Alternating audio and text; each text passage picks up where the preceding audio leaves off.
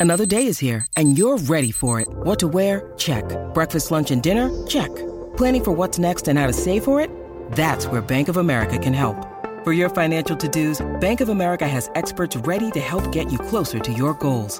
Get started at one of our local financial centers or 24-7 in our mobile banking app. Find a location near you at bankofamerica.com slash talk to us. What would you like the power to do? Mobile banking requires downloading the app and is only available for select devices. Message and data rates may apply. Bank of America and a member FDIC.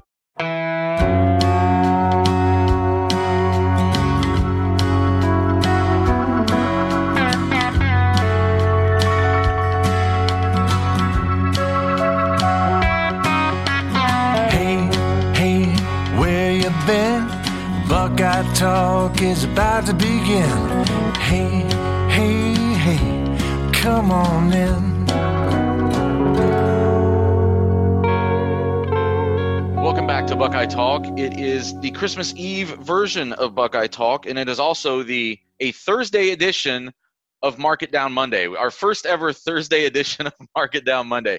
For those of you who are new to the podcast, I'm Nathan Baird, by the way, from Cleveland.com. He's Doug Lesmerises. Stephen Means, as always. Uh, the group all together here on this this festive holiday. And for those of you who are new to the podcast, we know that we have added some listeners in the last few months, and we appreciate you joining in back in the spring, we started a, a weekly series called Market Down Monday. And every Monday, Doug and Steven and I would have to kind of put our name on a prediction about Ohio State football. And it ranged from like specific statistical things about the season that was coming up to like some broader questions about the program to um, a lot of things that were going on with the pandemic at the time as I as I read back or listened back through some of these in the last uh, day or so and it was kind of a, a really fascinating way. I, I, found reviewing that to be really fascinating. The things that we were talking about in May and June and July, and uh, especially as it related to the pandemic and how little we knew back then compared to what we now know and how things actually turned out, um, were pretty fascinating. But it was a way for us to like to do predictive things, but they always had to be kind of something that could be measured, so that at some point we could do what we're going to do today, which is like look back through them and, and kind of keep score. The problem is we picked just the worst year to start this because everything we based was um, off of you know you're you're asking who's going to lead Ohio State in sacks this year, and you're you're basing your answers off of a 12 game season. Um, some some answers were more outlandish than others, even for a 12 game season. But then we get what we ended up with in, in a very um, messy way to get to it. Um, so people seem to like this. We it was it was a great way to get a lot of um, involvement from those of you who are tech subscribers because we did you know we used your answers and your polls and your responses each week, but um, nothing ended up the way we expected it to. Basically, is I guess a way to to think about this. Is that what you guys would expect? You guys haven't seen what I went back through and tallied up, but very little of what we predicted turned out to be true in any way. So my big question is going to be I'm not surprised that our predictions were wrong, but as you just sort of gathered the predictions and listened to the discussions, was your overall takeaway that we are dumb or that we are smart? Because just because your prediction's wrong doesn't mean your thinking wasn't correct. Or did you listen to it and say, my God, these people are idiots? Oh, I'm certainly not going to say that we didn't at some point say something stupid. Um, I'm sure we did, but I do think w- the way we talked about it, I will. I don't go back and listen to our podcast very much um, because I'm, I'm I'm doing them, and it, it we spend enough yeah. time doing them. I don't have a lot of time to sit around and listen to them again. So, um, but going back and listening to those, I was actually kind of uh, patting myself on the back, not myself, but all of us thinking like, oh, this is actually a pretty good podcast. We actually, I think we did a pretty good job talking through some of these topics. So I don't think we we sounded stupid, but again, the way we were talking about this in May, do you guys remember back like during uh, the the NFL draft in April and around that time, and we were talking to Ryan Day. Even back then, we were already only on Zoom because of what was going on with the pandemic. But people are making jokes about like, "Hey, how, how'd you like uh, Benjamin Tiger King and, and, stuff like that?" And it was almost yeah. like this is this temporary minor thing, and they'll figure it out in a few weeks. And how do you think this is going to affect the giant 12 game season of normalcy that you're going to have this fall? Like, what are the possible repercussions for that? How does missing a few weeks now? Are you guys just going to make up those weeks and then have a regular fall? And then, like, we had no idea we were talking about back then. everything changed. So that was the thing. Like that's why I said this was like almost the worst year to do this. Not because we didn't talk about smart things at the time, but because we had no idea what was coming that was going to foul up any way to like make predictions about this season because we were so wrong about what the season was going to look like, which by the way was one of the predictions. And in the name of not knowing what we were talking about, I think we made a lot of these market downs when we weren't talking to anybody at Ohio State, and so we were just ba- we were trying to base a hypothetical 12 game season off of a spring practice and a half of seeing them practice and talking to linebackers and tight ends. Yeah, the what the linebackers and tight ends are like the two position groups that right that like were interviews with. the two most Yeah. secure position groups on this team as far as like depth and veterans and everything. And those were the two that we got in the spring, and it was like nothing. That was the closest I've been to an Ohio State football player until the Michigan State game, where I was taking a video to show people that Justin Fields was in fact on the bus. The the thing that I think we can do a little bit is I'm sure there's some stat predictions in here, Nathan. The fact There that are. they've played six, we can double some stats and get close, right? It's like if we said, hey, Right. I think, you know, Trey Sermon will have, you know, 1900 rushing yards. It's like, okay, well, let's see what he is and double it. So we'll be able to do a little bit of that. But that that's a lot of stuff. I know we had a long discussion about like thousand yard receivers with Olave and Wilson. And obviously, there was no way they were going to get to a thousand yards, but we can double what they did and say, oh yeah, they both would have gotten to a thousand yards. So to give people an idea for and those who who maybe weren't listening back then, uh, like I said, there were some that were very statistical like that. Who will lead Ohio State in interceptions in 2020? Just a very just blunt, like who's your answer and how many will they have?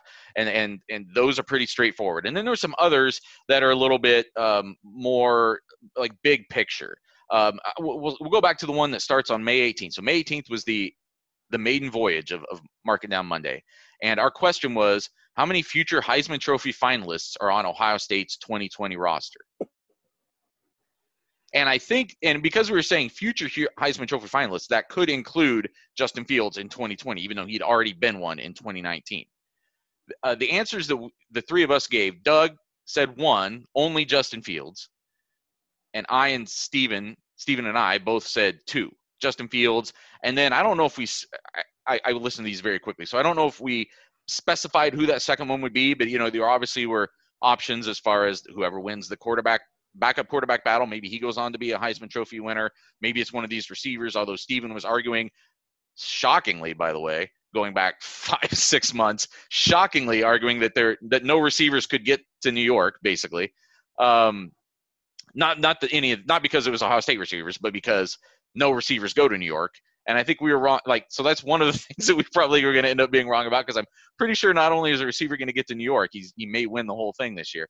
Um, but now, but, but the, the structure, the, the, the bottom, the, the the the foundation of both of those answers, whether it was one or two, was that Justin Fields was going to be a Heisman Trophy at least finalist in 2020. And I don't that as we just discussed at length on Wednesday's pod, that probably is not going to happen tonight when those are announced inexplicably at 7:30 p.m. on Christmas Eve. Yeah, and uh, you know, this was one of those. Some of these market down Mondays. It's you know, like three years from now, we're going to be like, all right, Nathan, go back and review a three-year-old podcast. How many Heisman Trophy finalists were there on the 2020 roster? And it's like, well, we didn't know it at the time, but you know, Jaxon Smith-Njigba was a Heisman Trophy finalist, or you know, like that's we could wind up in a spot there, but that is, as we discussed, like one of the I'd say most surprising things about this is that we're almost sure Justin Fields is not going to New York. And on August 3rd, well, actually, I don't think anybody's going to New York this year, right? It's all True. virtual, but but finalists, yes. And I, um, on August 3rd, the August 3rd edition of Buckeye Talk, we all affirmed, we all answered yes. Will Justin Fields win the 2020 Heisman? We all picked him to win the Heisman Trophy in 2020.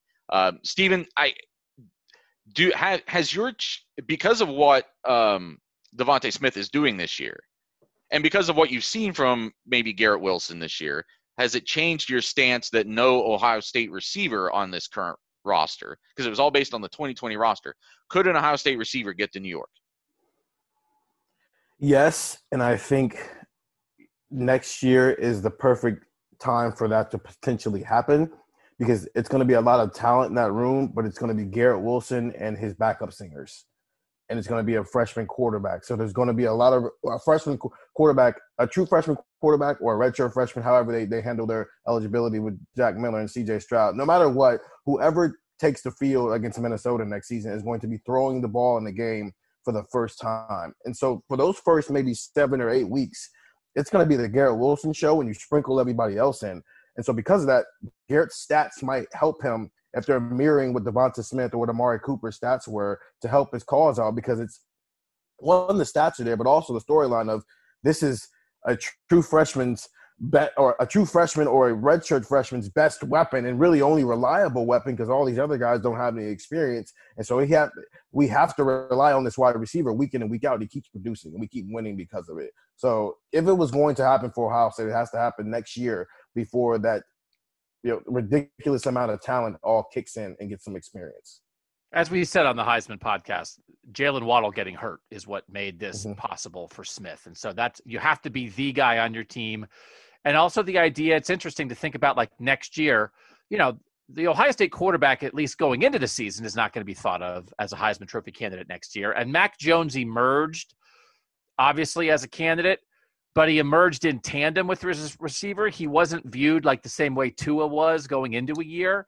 And so I think that increases the chances for a receiver if your quarterback is not quite viewed as a superstar beforehand, right? That allows the receiver, and that actually will set up that way. Garrett Wilson is going to be the focus of the Ohio State offense, at least going in to the 2021 season. Mm-hmm. It's going to be like, maybe we don't know who's going to throw it, but we sure as heck know who's going to catch it. That's a window of what a, a receiver Heisman Trophy candidacy looks like. There were some topics that uh, just kind of fell apart for obvious reasons. On June 8th, when will Michigan beat Ohio State football again? Well, they didn't even play this year, but none of us had picked that game anyway, so that one's still kind of hanging out there for the future. Uh, July 13th, when will Ohio State coach Ryan Day lose his first regular season game? Um, I don't remember if any of us, I actually didn't go back and listen to that one, but I don't remember if any of us picked a 2020 game for that. Do you guys remember what you would have picked for that? I didn't because I said they were going to go undefeated this year. So I might have, but I'm not sure. I, I, can, I cannot remember if we did or not. I was thinking we all picked 2021 or later. Was that um, pre uh, Oregon game cancellation?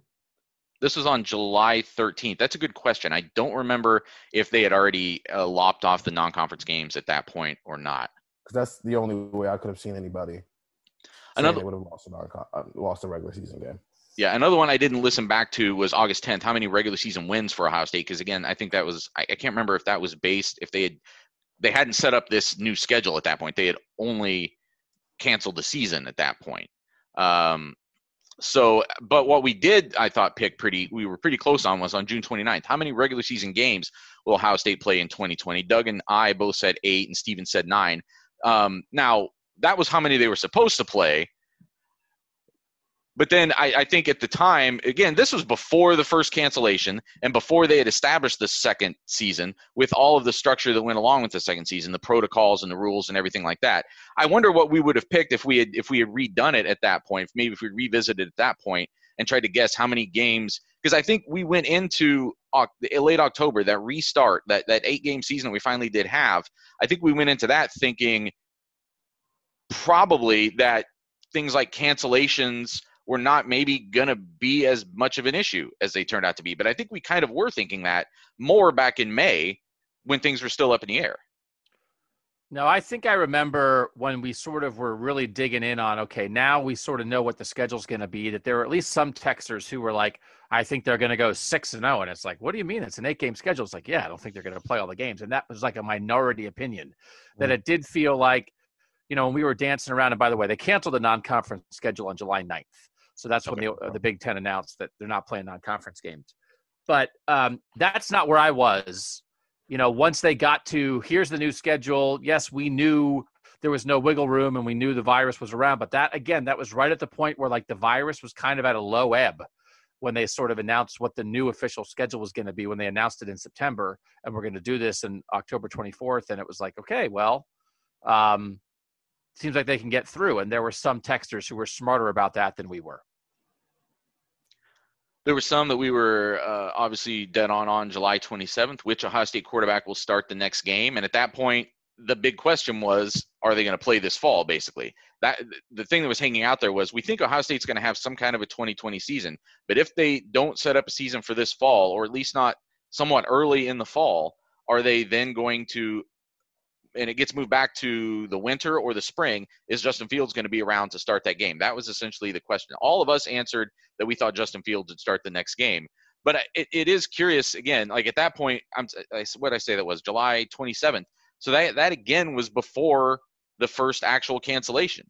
Um, so it was very much up in the air within an, another week as to whether or not that season was even going to happen. It's just it I, it's been interesting to go back through that over the last day and see how on a week to week basis we were bouncing around so much. It feels like that's how this regular season has been, especially the second half of it for Ohio State because of all the cancellations, um, because you're having to get like trying to check in on daily updates as far as testing and things like that and seeing where the team stands. But it, it's easy to forget sometimes that it was that way all along, really. It's been that way since the spring in a lot of ways. The only times when it wasn't like that was when we thought the season was completely called off and they weren't going to play football.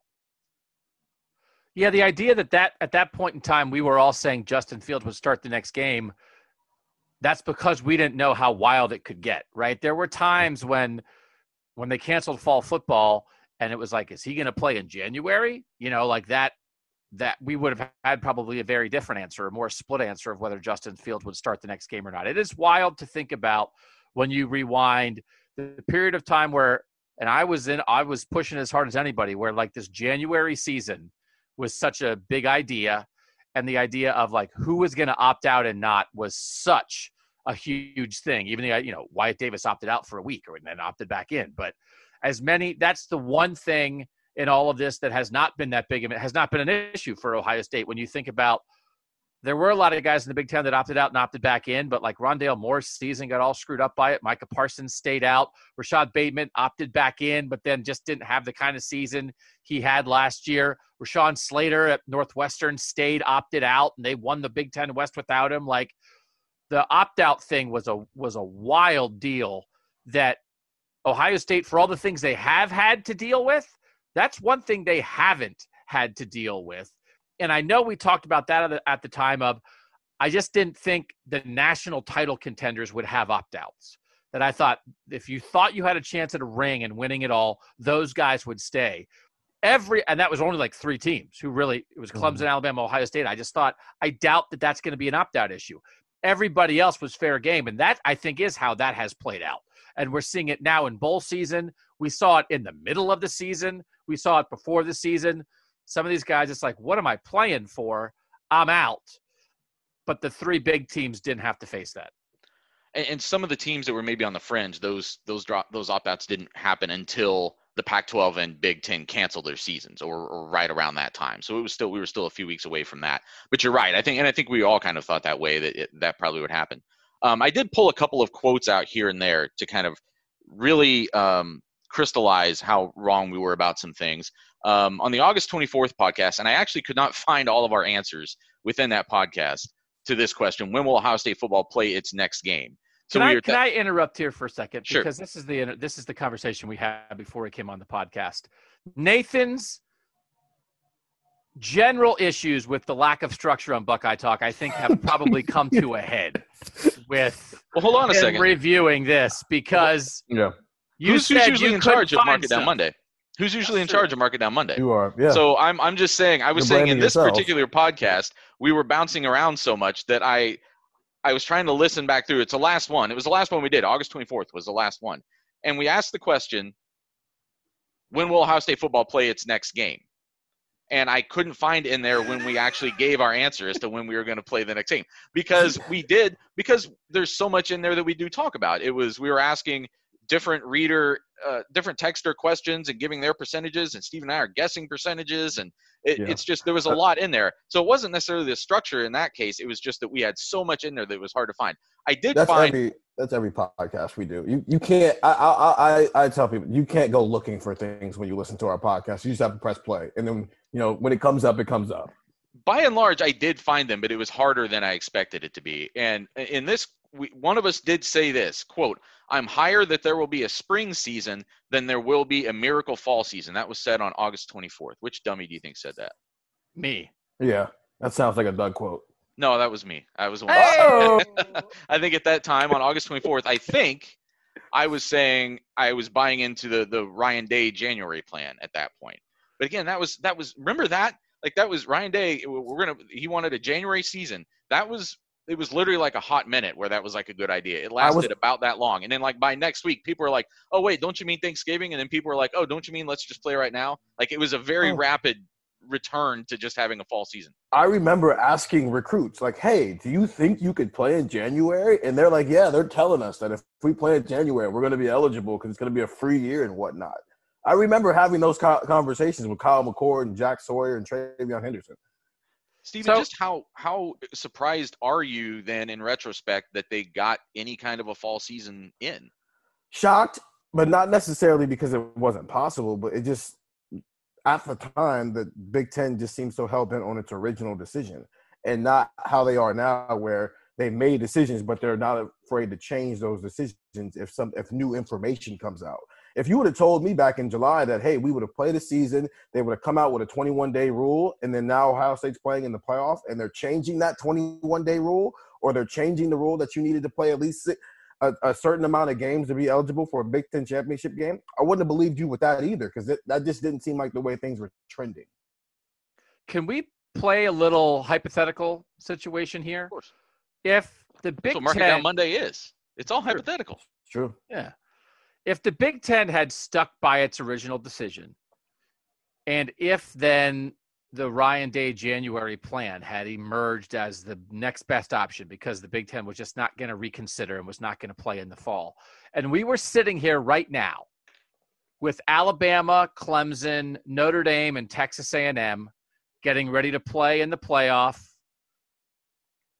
The Pac 12 would have had its truncated, interrupted season. Or no, the Pac 12 would have stayed out Yeah, too. The Pac 12 played. would have stayed out with the Big Ten. Right. The Big 12, you know, like the all the ACC, the Big 12, and the and the and the SEC would have played, and like the SEC got like practically every game in. I think they might have had one game that they didn't actually get in that they planned to get in. Remarkable. And this season had unfolded otherwise. And now we were trying to get ready for, hey, Ohio State's going to play its first game on January 12th. And now it's like, okay, well, everyone's interested in the playoff, but they're going to play this Rose Bowl season where the Pac 12 and the Big Ten are starting now. Yes, it's not like the virus has gone away. In a lot of ways, the virus is worse, but the vaccine is coming. You know what? I mean, maybe they would have figured out a way. Honestly, the way this has gone, if that had been the plan, would anybody have been shocked if it would have been like we're vaccinating all the players? Like that's part of the solution now. That we're vaccinating frontline healthcare workers, elder care home residents, and college football players. Yeah. I mean, that would not be shocking to me at all. Would would that feel ridiculous? Would everybody be mocking the Big Ten? Like, oh, good luck with your little season. We're going to play the actual playoff now, you bunch of wusses. Or is there any part of that, if that's how it unfolded, would people be getting ready to be like, okay, well, this makes sense. Maybe they figured it out. They'll get the vaccine and they'll have a nice little two month season here. No, knowing what we know now, people would be laughing at the Big Ten because they didn't even try to get through while the rest of the while the rest of college football got through, and now we're in a playoff. And they'd applaud the fact that now they're getting these kids vaccinated, and from a health standpoint, that's a great thing. But for you to not try, we, we kept saying it. If it were, if if if the if the SEC, the ACC, and Big Twelve don't get through a season, the Big Ten's a genius. But if they do, then it makes the Big Ten look like even more of an idiot than they already do right now. And we would be looking at the Big Ten. People are already booing Kevin Warren. They would really be booing Kevin Warren if they see Alabama, Texas A&M, Clemson, and Notre Dame in a playoff because we'd be having podcasts saying could Ohio State have beaten all four of these teams? Well, and I, but the other interesting question is, you know, I, I hear what you're saying, Doug, as far as like the vaccinations and stuff. But I would that all be like, would they be restarting right now under these circumstances? If you're still basing it off of feeling like things were not good in the fall, things are worse now in a lot of places in the Upper Midwest than they were back then. So if you're still basing it off of that medical decision, does are we are we looking at any kind of a season still going into January? Maybe they would have just bailed, or maybe they would have pushed all the way to spring, you know, and Mhm. try to play it in the spring football thing, which like was the Jeff Brohm proposal. And then by then you certainly wouldn't have any of the NFL guys and it'd be playing a season with, you know, the top 30 players in the Big Ten wouldn't be taking part in it because they'd be getting ready for the NFL draft. So, I mean, it's, you know, I, I Stephen, I think you're right. because the thing that emerged is like Trevor Lawrence got COVID and nobody cared. Nick Saban got COVID and nobody cared. Not that nobody cared, but like nobody stopped. Nobody was like, "Oh my God, Nick Saban has COVID. We have to stop college football." They're like, "We don't. We're fine." The best player and the best coach both got it, and nobody cared. So that's the thing that emerged of there wasn't during the course of the year, there really never emerged any idea in any kind of mainstream way of what are we doing? Why are we doing this? Nobody, people stopped asking that question. So that would have contributed. Now, I'm not sure that's right, but that's what happened. And that contributed to Stephen, what you're saying of like the Big Ten would have been a laughing stock because nobody viewed it as holy moly. Look, we've had more than 100 games postponed and canceled. This is wild everybody just took it as like, wow, they fought through and they made it. Congratulations to everybody for making it through. So I think in the end, from a perception standpoint, the Big Ten probably did what it what it had to do, and probably from a practical standpoint too, because they got through. They didn't play Ohio State, Michigan. You know, it's one of those things like, hey, what would you say? Would you rather play? You know, that's one of those things you throw it in. If you could do alternate universe and you tell people, hey, listen, I know you don't love this January season, but if if the Big Ten would have played in the fall, this is what would have happened. Ohio State only played six games, and Michigan Ohio State got canceled. Are you sure you want that over a, full, a January season? You know, but as it worked out, I think this is probably what had to be done. How would you guys grade? This is a really maybe nebulous question. How would you guys grade the Big Ten season as far as just its the accomplishment of it happening. Do you understand what I'm asking? Like, what what grade would you give what this Big Ten season ended up being? You had teams that played anywhere between what four or five, and some played all eight games, but you only had eight. You still had a Big Ten championship game. You still are sending a team to the college football playoff, but obviously a lot more disruption and uh, really you didn't you also didn't really when they restarted the season, it seemed like that was going to be a moment for like the, the conference to kind of come together. And then almost right away, with the Wisconsin cancellations and then Nebraska not being able to play the non-conference game it wanted to, and then other things that happened later on, and some of the rules that got changed that benefited Ohio State, even though those were I think common sense rules. But like it seems like the angst only grew within the conference in some ways over these past two months. So I guess what grade would you give this 2020 Big Ten season for how it was pulled off? C minus. You, I can't give them any higher than a C. C minus because I mean you got through. The best team in the conference is playing in the playoff, and I think we got a good idea and a good sense of who the best teams were in the Big Ten this year. Um, obviously, COVID uh, ruined some of that, but for the most part, you found out who the best teams were this year, even if they only got a chance to play four four games. Um, but you can't give them any higher than a C minus just because uh, they gave no room for any wiggle room at all. So if you just lost the game, you just lost the game. And so you had to backtrack on a lot of different decisions that you made initially. And I know you have to be fluid, but you didn't even give yourself a chance to be fluid in the first place is why you had to make these decisions. Or had, had you started a week or two earlier, you could allow yourself some wiggle room. So when you don't give yourself wiggle room, you put yourself in a position to make yourself look even more stupid than you already did. I think it's very hard to grade the Big Ten as a whole because uh, Ohio State to me is like a separate grade, and then there's everybody else. Because really, the whole point of this is can you get Ohio State into the playoff? So Ohio State got in the playoff, so mm-hmm. that's like an A. But almost, if you said, I, I, I do think it's more like a B or a you know a, a B minus or maybe a C plus or something for the conference as a whole. Because honestly, if you said to all 14 teams, was this season worth it? Was what you got out of this season better than nothing?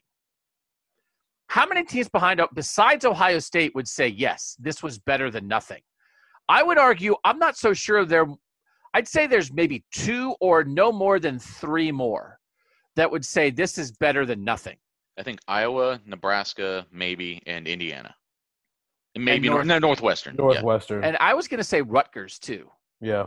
So maybe because they got five. through a full season and kind of got to thumb their nose at everybody who and said they, they were going to bail after two. Uh, yeah, honestly, they changed the culture of their program. They have a lot more hope. Michigan know? State's not wasn't good this year, but I mean it's the first year of a new head coach, so I throw them in there as well. Him just getting his foot his feet wet. Even if I disagree with that. I I think he would have been happy to just practice or just like practice in the spring and and they didn't want to play, and then they have a couple mm. weird wins, but they have everybody transferring. I don't know. I mean, maybe that's more than I thought. Like Wisconsin, what did they get out of it? Nothing. Michigan, nothing. Penn State, nothing. Nebraska fought so hard. What'd they get out of it? Nothing. None of them are playing in bowls. Minnesota, nothing. Right? I mean, it's like the best team. You know, Indiana had a historic season. The best team got in the playoff. A couple other good programs had solid years, and Rutgers revitalized itself a little bit. But you know, as it turned out, if you would have told Penn State again, this is what your season is going to turn out to be. Do you want to play? Do you really want to play, or just want to punt, come back next year, and and be back to normal? I don't know. I think they might take back to normal, and that's not. I don't mean to take away. That's from a program perspective. College football players who maybe are playing their last season, this is their lives. I don't want to be dismissive of that. So those guys had experiences they wouldn't have had otherwise. But man, you know, trying to grade the conference, they they uh, they accomplished the ultimate goal: get a team in the playoff. And the second ultimate goal is not have everybody think you're a bunch of idiots. Totally, I guess. But other than that, they didn't accomplish that much.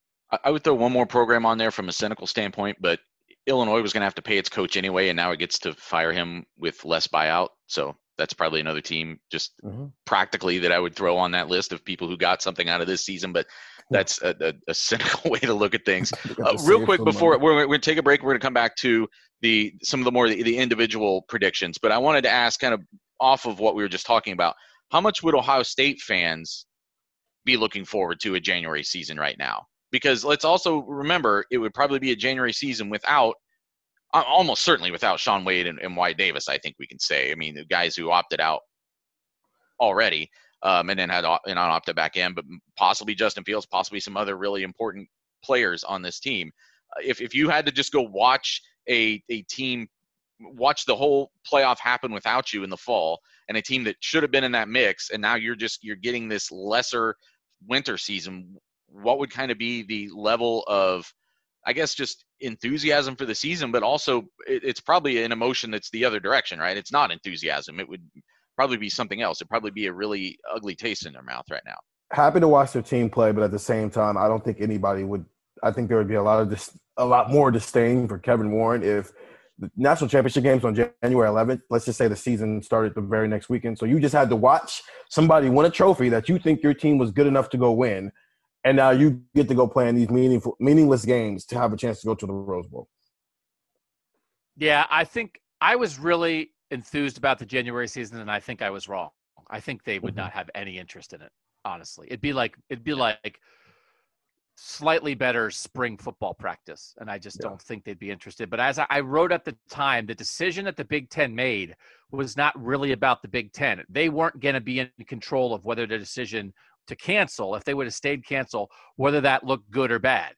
It was going to come down to two things. It's going to come down to the virus, and it was going to come down to how the SEC handled it, how the SEC and ACC handled and you know made their decisions. And I was wrong about that because it didn't come down to the virus because the virus went crazy and nobody stopped. So the virus went about as bad as it could have gone, right? I mean, to think, I mean, for the country as a whole, for the world as a whole, the virus has not been stopped the vi- we are the whole country is in uncontrolled virus spread. So it's like if you thought like, man, if the virus goes crazy, then the Big Ten will look smarter by canceling. The virus went, went crazy, and if the Big Ten would have stayed canceled, nobody would say they're smart. That's where we are as a society. The virus went crazy, and everybody still wants sports. So would it come down to that the SEC got through. However, they did it. Some of it's good planning, some of it's just willing to deal with a bunch of guys getting it. They got through, and that would have made the Big Ten look bad. And that would have made the January season, and a lot of texters said it at the time, and I disagreed with it. It would have made the January season look like a JV season. I thought there was a way it could have worked. I really did.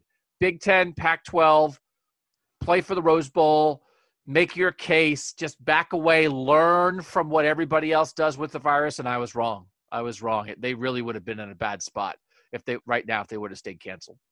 Yeah, I didn't give a grade earlier, um, and I because I think the actual answer probably is pass fail, it probably isn't a letter grade just based on this pandemic. Or if it's a letter grade, the curve is so like maybe it is a C minus, like Steven said, but actually on the curve you can't get lower than a B or something. Like it's just it's a pandemic, and I I, I know mistakes were made, but I also know that they played a football season, and Ohio State's going to the playoff.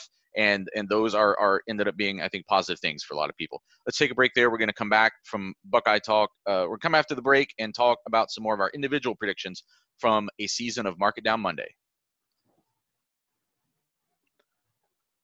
We are back on Buckeye Talk. It was kind of crazy looking back through those how often we did Mark It Down Mondays that were directly related to things going on with the virus. It was something that we couldn't really get away from. It was Mark It Down Monday was almost supposed to be a thing that could get us away from that, but it was still sort of impossible because it was a way to, to talk about a lot of those topics. And it's going to affect what we're about to talk about, but I think we should we should avoid because it we, we made a lot of individual predictions about statistics or or leaders or, or uh, occurrences and their effect the end result is affected by the fact that they lost games missed games but we should try to talk about what actually happened on the field more than than that than than the reason why the numbers weren't the same. So the first one of these that we did that was statistical was june 1st this was the third episode. Who will lead ohio state in sacks? And there were i remember lo- looking back at the steven's already laughing. I remember looking back at the there were i think four players who received at least 14% of the vote from our tech subscribers. I think there were two kind of runaway leaders i didn't go back and look that up here were the people that we gave uh, doug you said zach harrison with eight i said zach harrison with 7.5 zach harrison ended up with two sacks so if you were to extrapolate that over a 12 game season, prorated over a 12 game season, that would have been four sacks. That's tough to do. There's other things that affect it, but that, that's what it would have been. Steven, you picked Baron Browning with 10. If you uh, he actually had zero. If you uh, prorate that over a 12 game season, that is still Thanks. zero. Thanks, Nathan. Thanks. Doug's quote from this particular episode was, "quote I think picking him to lead the team in sacks is ludicrous." Now, as it turned out, this was a bizarre season um, as, it- as it came to this front line. The, the defensive line, I think, was, um, I would say, better than we thought it was probably going to be on June 1st, and especially the performance from the tackles. And Tommy Togiai had three sacks at Penn State, second game of the season on, on Halloween, and Tommy Togiai led this team in sacks with three. So nobody that we picked and a, a much lower total than we picked and a, a much different way to get to it than we did. But I do think it is worth pointing out that, you know, at the time we saw two runaway answer. Well, some of us did saw two runaway choices for this. It was going to be Zach Harrison or Tyreke Smith. And those guys did not have nearly the like finishing off sacks, pass rush impact that we thought they were going to have back in May. No, I think that the the sack totals and all the stuff with the defensive line we talked about all year is so muddled. It's hard like to say that you were wrong on this because there's so much like there's no real right answer, right? That the idea that well the correct answer is Tommy, Tommy Togiai. He only had three in six games, and they were all in the same game. It's like mm-hmm. Tommy Togiai had one good game, Right. and that was enough to lead the team in sacks. That's crazy. So I think the thing we come away from this is like the only thing that is a factual thing is that Baron Browning was a ludicrous answer. Everything Okay. else is is free game. That clearly, in the moment and as proven out, was never going to happen. In my defense, I would like to defend myself first. At the time that we did this pod, Baron Browning was not the Sam linebacker. He was the Will linebacker. And because I knew we were going to do this, I went to go look at how many sacks Pete Werner had, and he had one sack. So he would have had two sacks by this logic. If, if had they not switched positions and Pete Werner would have stayed at Sam and Baron Browning would have been at Will, like we all thought he was going to be at the time, that, that's what I was basing my answer off of. Still ludicrous, but I also made it with the thought process that he was going to be the linebacker who can just see ball, get ball, and not be the guy who has to be in coverage all the time. I don't but know that's that Baron not getting Brown- sacks. That's still not getting sacks. Yeah, Yeah. but I think it's a difference between being muddled in with the rest of the pack at one sack while everybody else has two and two and a half or one and a half versus you just didn't have any sacks, but you also just weren't in a position to get any sacks. To be In- fair, we were having a lot of conversations about Baron Browning as a rush end back Yeah. then. Exactly. I was about to say back on May, on back on June first. Even those of us who thought that picking Baron Browning to have ten sacks was far fetched. Thank you. We all, I think, thought that they would use him more as a rush end this year because I don't think we thought of him yet as a full time Sam. Now, I will say, when we did see them in the spring, Pete Werner was playing some will. He did play some will in the practice that we saw.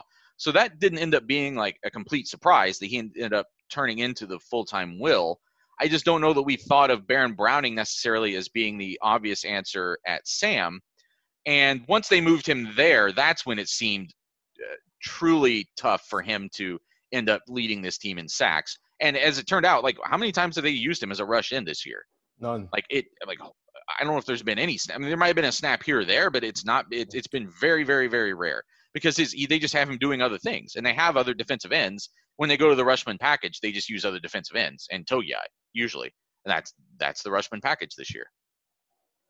And in the end, I mean, it really is in prorating these stats. Chase Young, because he missed the two games last year, he only played 12 games in the 14 game season. He had 16 and a half sacks in 12 games. If we double, so Jonathan Cooper among the ends, and I think it is still always fair. The tackles on the ends, they, they're so such different deals.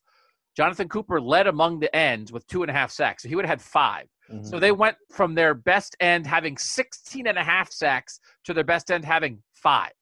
And the one thing we all did for sure is, and I was more wrong on this than anybody, is I underrated Jonathan Cooper. I underrated the level of play from Jonathan Cooper this year, and I did not consider him. So he led among the ends. The Togi, I think, is such a weird deal. It's one game. It's only three sacks. I mean, really, it is to me almost kind of like Jonathan Cooper led the team in sacks, and I was not there at all in thinking about him. But man, I mean, if we would have played a normal season, you would have been like, oh yeah, they're they're and they got five sacks. Yeah, I mean, that's if, crazy. If this, if this question had just been which defensive lineman will lead this team in sacks, none of us would have picked Togiai, I don't think. Um, well, I know we would have because two of us still picked de- defensive ends. And if we'd even picked which defensive end will lead the defensive ends in sacks, I don't think any of the three of us would have picked Jonathan Cooper. No, that's crazy. One because I mean we're bringing up. You brought up the 16 sacks in 2019. Let's just the year before the leader had 10, and ch- still chased. He had double digit sacks still. Um, I do think part of the reason we didn't think of Jonathan Cooper, we also didn't think he would lead this team at snaps. Right. We thought that he would be the fifth guy in that rotation, just given the talent and how things kind of operate at Ohio State at this point. He ends up being far away the, the leading guy, and all those other four kind of muddled into one spot. Yeah, missing the Cooper breakout. And there were some texters who vehemently disagreed with us on this, mm-hmm. thought we were crazy for underrating Jonathan Cooper, and they owned us on that idea. I absolutely underrated Jonathan Cooper from the jump on this.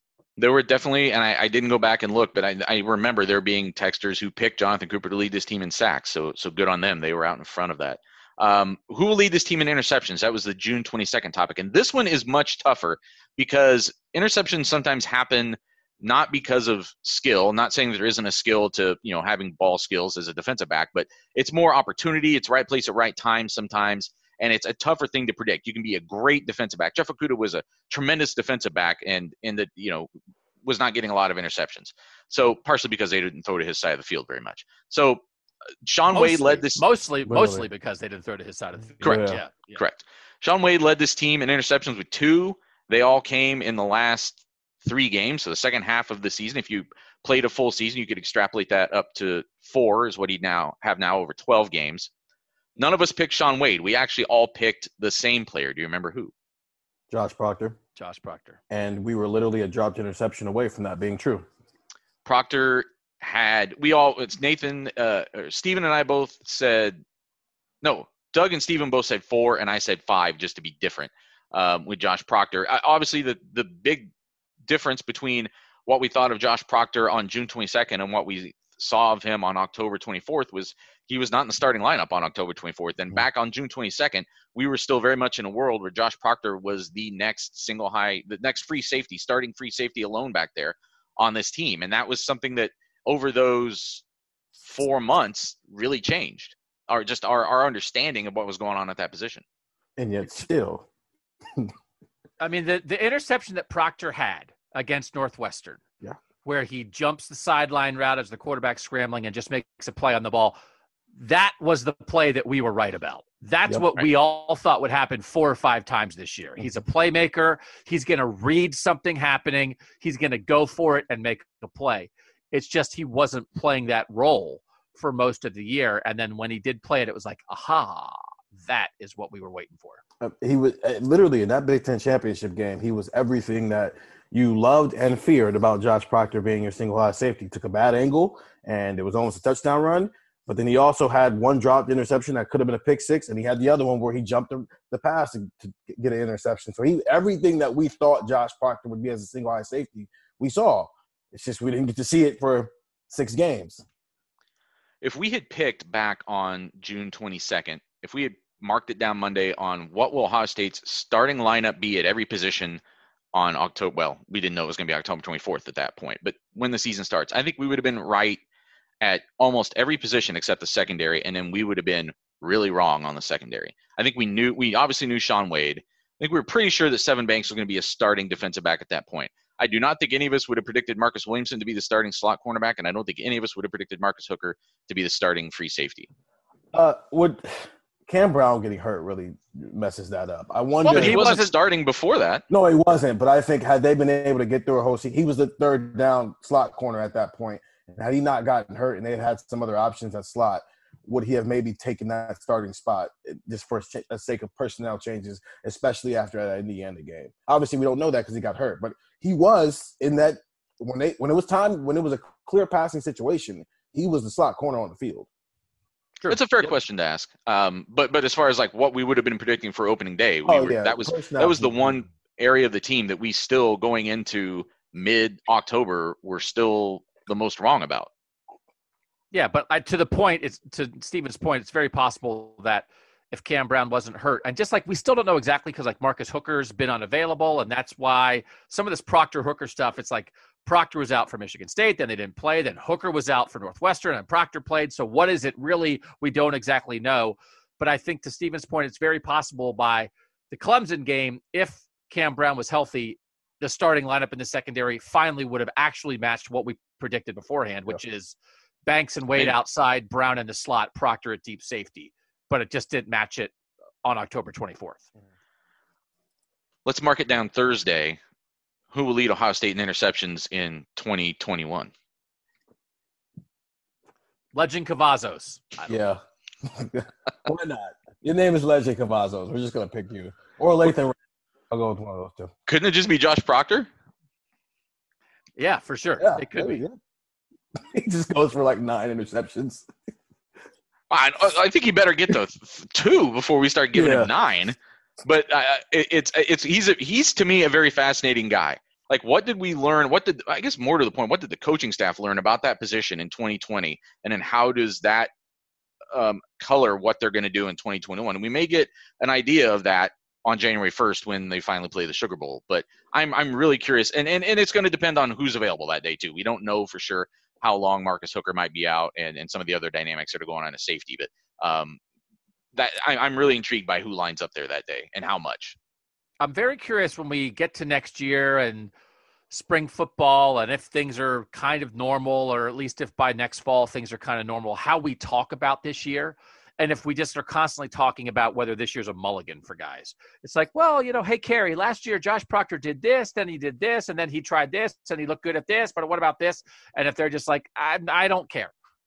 You know, like we're mm-hmm. we're just not really evaluating all that. You know what I mean? Like it's going to be hard for us to discuss and figuring out what they're going to do because it's so jumbled. It might just be like, okay, let's just pretend all these guys are starting from square one and see who battles it out in August. So a week before we did the interceptions, we had another question on the other side of the ball. On June 15th, will Trey Sermon be first team All Big Ten? Now, the important thing to remember here for context is we thought Master Teague was certainly not going to be ready for the start of the season at that point. And I think there was question whether he'd be able to play in 2020. He had torn his Achilles at the start of the spring. That is a injury that usually keeps guys out for a while. And even when they do come back, they don't always have uh, for I mean, uh, for an unfortunate turn of phrase, the spring in their step that they normally would. And we've seen other guys at Ohio State maybe come back too early from that same injury, and it cost them in terms of their performance on the field. And we, so all those things were factored into that. Plus, we also had not actually seen Trey Sermon play football. We'd seen some clips and stuff on, uh, but we hadn't seen him uh, up close in, in person. So on June 15th, we and I think actually Steven might have been on vacation because I could not find him on this podcast. So it was just Doug and I both saying no that he would not be first team All Big Ten, and actually he ended up being third team All Big Ten from at least one of the votes. I can't remember if it was both media and coaches, but he was he was he did make the list. Um, that's one guy who maybe is there anybody on this team whose opinion we our opinion of them changed as much from the beginning of the season to the end, even in this short six game season? Did those awards come out? I can't remember. Pre Big Ten championship game or No. post? Post. They came out after. Okay. Yeah. I think some people fell in love with what he did in the Big Ten championship game. Well, there also weren't very many good backs in the Big. That's true. Yeah. It was really tough to find third team guys to vote for. Did you vote him third team, Nathan? I don't remember. Let me look at my list. So I I would find it. imagine what we said when you and I said that in June about Trey Sermon. I imagine my answer was not no, it was heck no. Because as everybody knows, I was just not on the Trey Sermon bandwagon at all. And I think the important thing to remember here is that I, I just had questions about him. I mean, this is one of the things I was right about. I just thought he made a lot of his yards in the Big 12 against bad defenses late in games when he had giant holes. And I had questions about him making tough yards, finding holes, and that kind of thing in the Big 10. And that's what he had trouble with for the first four games. That's what he had trouble with. And Ryan Day said the same thing. And then he got a lot better at the end of the year. So it's a hard read. It's like, I mean, what are we going to sit here and be like, ah, no, I mean, ah, I'm kind of just taking that 331 yards in the Big Ten championship game as like a luck, a lucky day. So no, my opinion hasn't. I mean, I'm not going to be that guy. I mean, my God, it was an unbelievable performance, and it wasn't only holes. I mean, he had lots of room to run, but he did a lot on his own. He made guys miss. He broke tackles. He ran hard. He he had a little shimmy to him when he got to the second level. He did a lot of work, and he gained a lot of respect. It just wasn't there. So he was better in the Big Ten championship game than I ever thought he would show at Ohio State. But the beginning of the season was exactly what I thought it would be at Ohio State. And I will say, just because it happened in the Big Ten championship game, the way that game unfolded and what he did, I'm not ex- necessarily expecting that same exact level of performance against Clemson. Possible. I'm not throwing it out, but I to me, I mean, he's not J.K. Dobbins yet. To me, he's not Ezekiel Elliott at that level yet. Of like, oh yeah, I'm sure Trey Sermon's gonna dominate. But it's one of the weirdest. I mean, this is one of those 50 years from now. It's gonna be like, who's I- the all, who has the single game record? yeah. I was literally just about to say that you could probably win 15 years from now. You could probably win a bar bet against a pretty big Ohio State football fan by Mhm. having them guess who's the all-time single game leading rusher. It's Think of all the running backs in this, Yeah. pro, like Archie Griffin, Ezekiel, uh, Elliott, Ezekiel Elliott, Beanie Wells. J- I mean, Eddie George, like all the Eddie all the running backs in this historic program, and Trey Sermon has that record right now. Eddie George is a Heisman Trophy winner, and he's seen back-to-back seasons where one of his records has fallen to somebody who doesn't have a single individual award for running backs. So one quick correction: this we did actually vote for this before Big Ten championship game. If I remember Okay. now, because it was it came out the week, the Monday, Tuesday, Wednesday leading into the Big Ten championship game. So we did vote for it before that game. Um, I, I I don't know if if his Pro Football and he Focus got numbers third might have helped. Team. He got third team without the 331 yard rushing thing.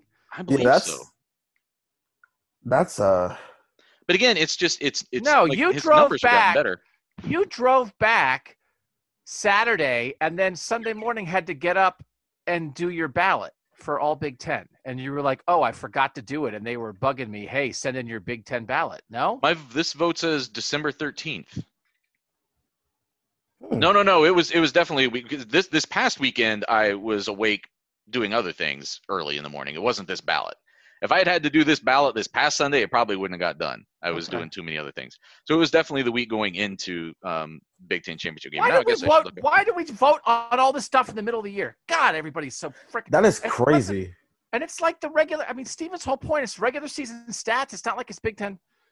Okay. Because I'm- he Yeah. was he leads this team in rushing now, but he was Matt he was blowing him away. So Well, you know what's especially dumb about it is, um, you know, I'm corrected. Actually, he wasn't. He wasn't third team All Big Ten. I, Okay. I, I, he shouldn't. Oh, you know what he was?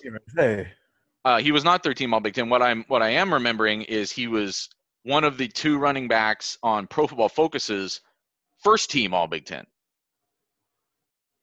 But that was after the Big Ten. That was after because Yeah, they okay, make yeah, smart that that that makes Yes. sense.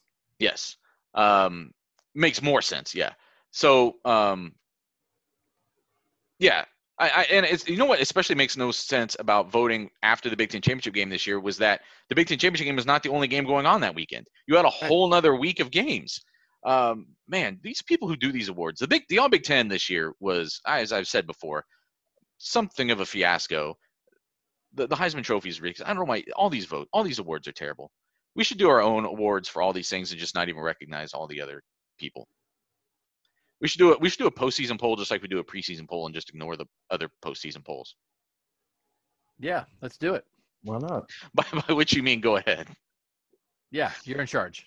On July 6th, on July 6th, will Ohio State have 2,000 yard receivers in 2020? 78.2% of our text subscribers voted no, and that was even based on a, a more a, a fuller season. I don't know if we knew exactly then that they would not be able to play 12 games, but that there was still going to be a pretty substantial season. Uh, two members of our staff voted yes. More one person voted no. Did you vote no? I voted no. I actually, my exact quote was, "It's more likely that they have zero than they have two. But that was again still based on a full season. Obviously, with only six games, there was really no chance that somebody would get to a thousand yards. Of course, but if you double it, they both got to a thousand. So I think the Really? correct answer on this is yes, Yeah. because Olave, even only playing five, hmm is would if you doubled it. So Olave, if you if you doubled it, would have a thousand fifty six, and he missed a Yep. whole game.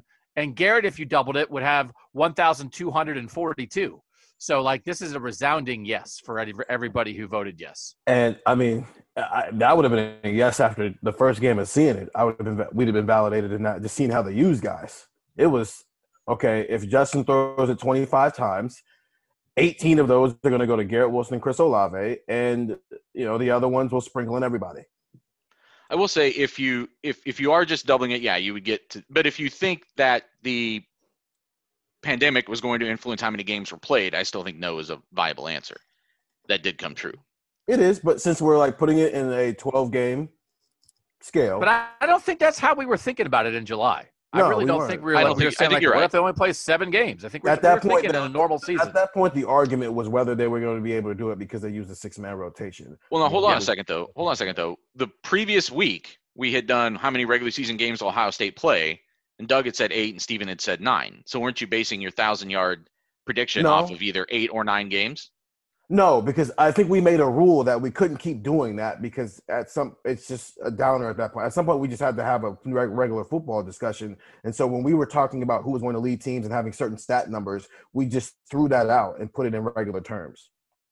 I think it would have been that's right. fun. It would be fun to have seen them play even just eight or nine games. To have seen them play a full Mhm. eight game season and see what some of these stats would have looked like, I think would have been interesting. And I think if you give Justin Fields, as I wrote for a thing this morning, if you think you give him the Illinois game, the Maryland game, and the Michigan game, he might still be a Heisman finalist even with those two bad games because I think he would have had some performances that would have offset that dud in the Big Ten championship game. And it might not have been quite as bad of a dud if he'd been able to play and get in a rhythm and have his usual full season. So um, now, obviously, Chris Olave, the way things turned out, would have also missed at least the extra game at the end of the season. But um, just one of those Chris things. that happened. Olave might honestly still have been on pace had he played in the Big Ten championship game because he's averaging 100 plus yards a game, and you're saying three more games of that, and he's at 621 right now.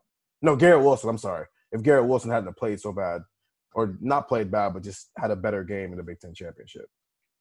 Garrett it down. Wilson still might get to a thousand. Is it impossible that Garrett Wilson has like 380 receiving yards in the next No. two games if Ohio State It is wins the not. national championship game?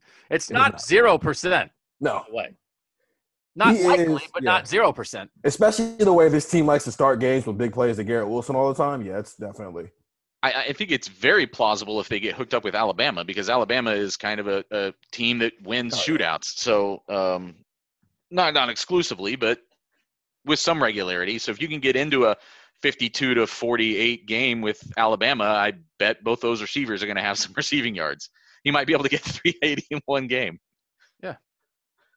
Um, mark it down Thursday for 2021. Will Ohio State have 2,000 yard receivers in 2021? No. No. but I'm going to mark it down that the reception re- yards record might get broken. We got to see how the quarterbacks play because it's about your quarterback. I mean, part of Yeah, Mac Jones has had a great year. We have to see if the Ohio State quarterback, and he very well might be. Again, young quarterbacks playing really well right away is not is is now common in college football. It's not like it would be a shock, you know. So, but we just got to see who it is. We got to see who it is and how they look. So, um, by by next August, by by the time you make an actual pick on that, Stephen, like a week or two before the 2021 regular season, you'll have a really good sense of like whether that's Yeah. on the board. Cause it, but from a Garrett perspective, yes, could Garrett Wilson break single season Ohio State receiving his- records? Absolutely. but is We his have to quarterback see- going to let him do yeah. it? Yeah, I agree.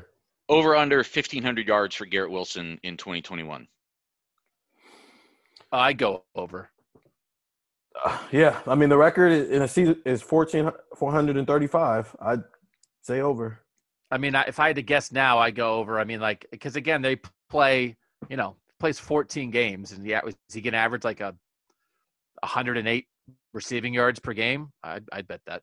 You you assume they're going to play 14 games. You're assuming a full 12 game regular season. You're assuming that they're a playoff team. Oh, oh, assuming oh, that things get I don't want to to- have a pan. Yeah, have- assuming things are normal and at Well, bare but- uh, minimum they're playing in a bowl game, even if it's not the playoff. Yes, That's true. Garrett Okay, they did Wilson's play going bowl to game. Okay.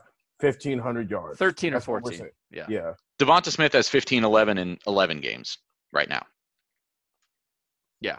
So if yeah, as long as one of those three quarterbacks is, he didn't even have to be Mac Jones level for that to happen. As long as he's a pretty good quarterback, I have faith that Garrett Wilson will get those numbers. I think he can get it in 14 games. I don't think he's going to do what DeVonta Smith is doing and get it in 11. DeVonta Smith almost has 100 catches right now, which I mean, next year maybe they have to do that with him, but that would be a little bit surprising. We're going to take another break there. We're going to come back and recap a couple more topics, and then um, maybe just do some some speculation on where things go from here on Buckeye Talk.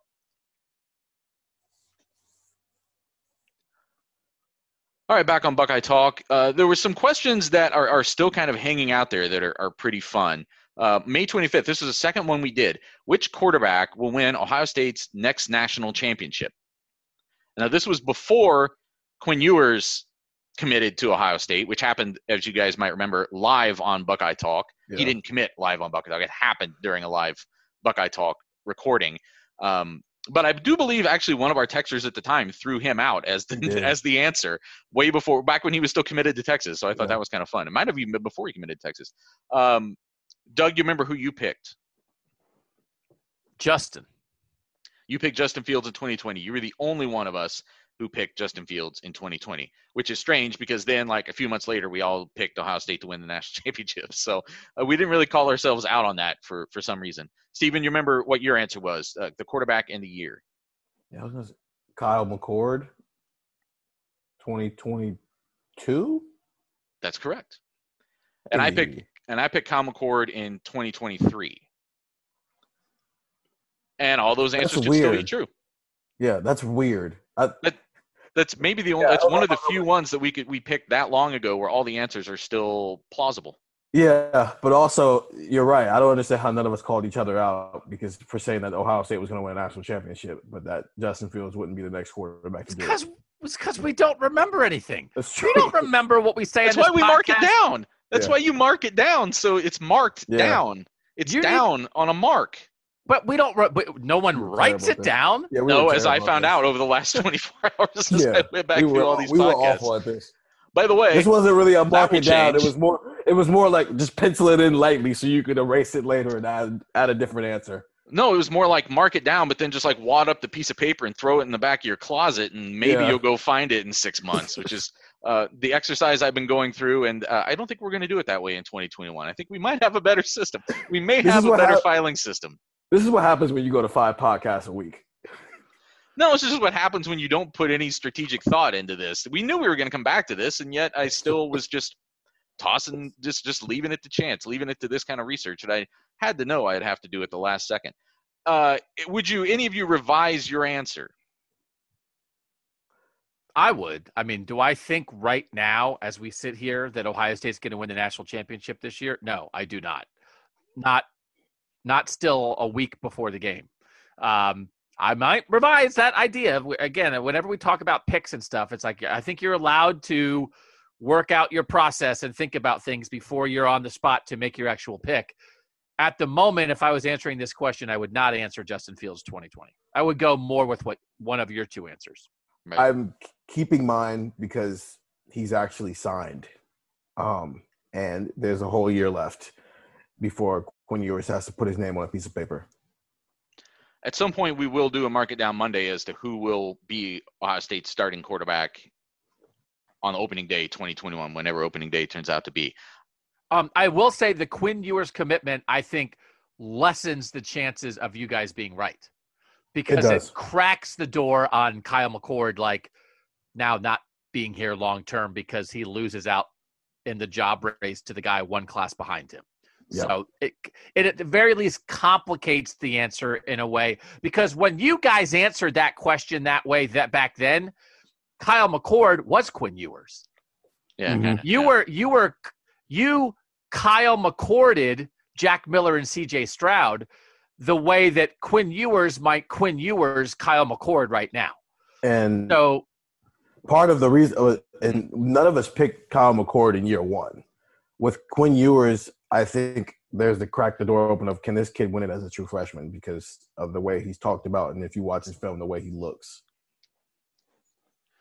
which is if you would have asked the Clemson beat, you know what I mean? Like in 2000, whatever, it's like, oh, and the answer would have been like Trevor Lawrence as a true freshman in 2018. And it's like, and he didn't even start the year as the as the starting quarterback that mm-hmm. year. But that was the right answer. That's the kind of thing that is a wonderfully complicated, interesting way to think about it.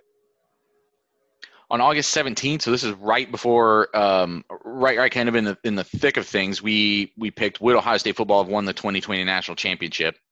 Um, so kind of a reverse Mark It Down Monday or a, a more theoretical Mark It Down Monday than we usually do. Um, and we all said yes. And Doug, you're already saying, as you sit here right now, you don't think Ohio State wins the national championship. I agree. I think Alabama wins the national championship in 2021. Stephen, where or 2020, I should say. Stephen, where do you sit?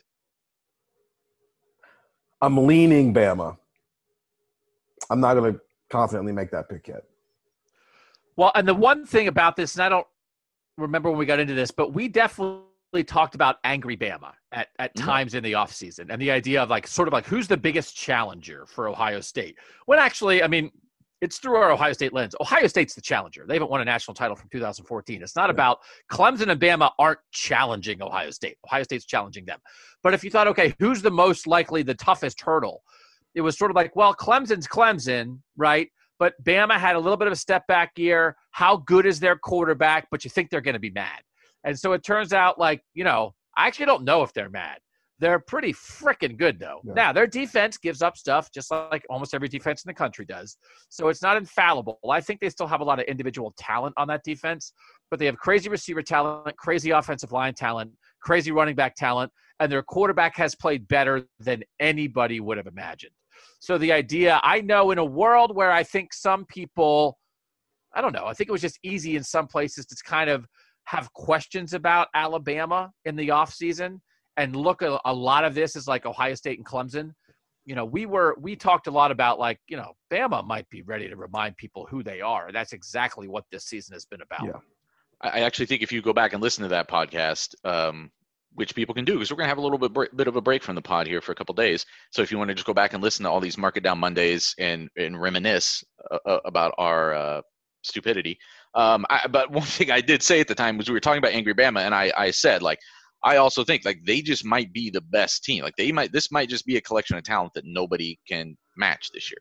And I think that's that to me has kind of been the theme of that. It wasn't I don't know that I've maybe that's been an underlying thing there because we've been following them from afar. We don't we're not there in the backyard. But when I look at Alabama, it's more to me just like, oh, you mean the team that like just recruits the very best players every year? Now they're all just here. I mean to, to lose Waddle but still be this this explosive on that side of the ball. That that to me is just what this season is. I mean they've just been just uh, just a phenomenal collection of talent that executes. They are Yeah, far away the best team in college football, the most complete team in college football. But for whatever reason, I'm not 100% sold yet because we've seen year after year the best complete team in college football end up not winning the national championship. I think Alabama was better than Clemson in 2018. It's just Clemson had the better quarterback and just had the better night. I, I, so I'm not. I I- well, like I said, leaning Bama hardly, but I don't know if I'm 100 percent sold yet. Are you thinking though what- it's it's it's Clemson if it's not Bama? Yeah, right now, yeah. What so what as we look we already talked about like the quarterback for next year. I'm trying to think ahead to like what the the big Mark It Down Mondays of the off season for Ohio State are going to be. You know, who the starting quarterback is the obvious one. Who will lead them in rushing? I mean, I think we have to make a decision about like, are you all in on TreVeyon Henderson? Do you think Mhm. Master Teague is still going to be a guy that they're going to rely upon a lot? I think I think that's a big part of it. I think we return to like the- who's going to lead them in sacks is Yeah. going to be another one of like, all right, well, Jonathan Cooper's gone. So Yeah. now what do you think of Tyreke Smith and Zach Harrison and Jack Sawyer coming in and Tyler, you know, like Tyler Friday and, and whomever else and you know, is Taron Vincent and whatever. I, and I think I think that defensive line question of who really are they going to have a Chase Young at all type of dude again, or is it going to be more by committee? And how does all that work out? I think like who leads the team in tackles is going to be a big thing because we're not going to know exactly who this, the deep safety is going to be, and the linebackers are all going to be new.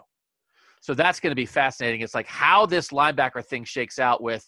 I mean, a year from now, we're going to be talking about, oh, yeah, I think Dallas Gant's going to lead Ohio State in tackles. This means like Dallas Gant, who like has not gotten to play practically at all his whole career, but probably is is obviously the starting middle linebacker next year. Like that's going to be a fascinating discussion about who really the playmakers are going to be on defense because you know, I mean, what if your answer is Cody Simon? What if your answer is Mitchell Melton?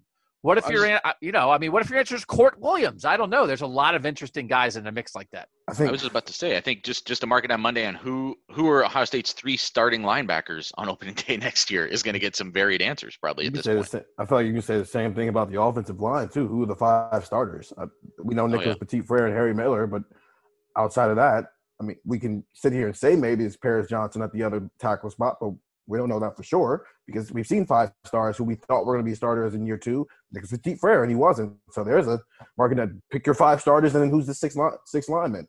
And I do think if you go in a world where it's like, who will lead Ohio State in receiving after Garrett Wilson, right? I mean, Yeah. Garrett Wilson's Right. such an obvious. Garrett Wilson is is the only obvious answer on the offense next year, Mhm. and everything else is like I don't know. It could be Julian Fleming. It could be Jameson Williams. It could be Emeka Egbuka. It could be Kamryn Babb. It could be like we don't know, right? I mean, you don't know. And as much as like, I mean, honestly, I think like right now, if you said to me, if obviously Garrett Wilson is the most sure thing among all Ohio State skill players in 2021, who's second?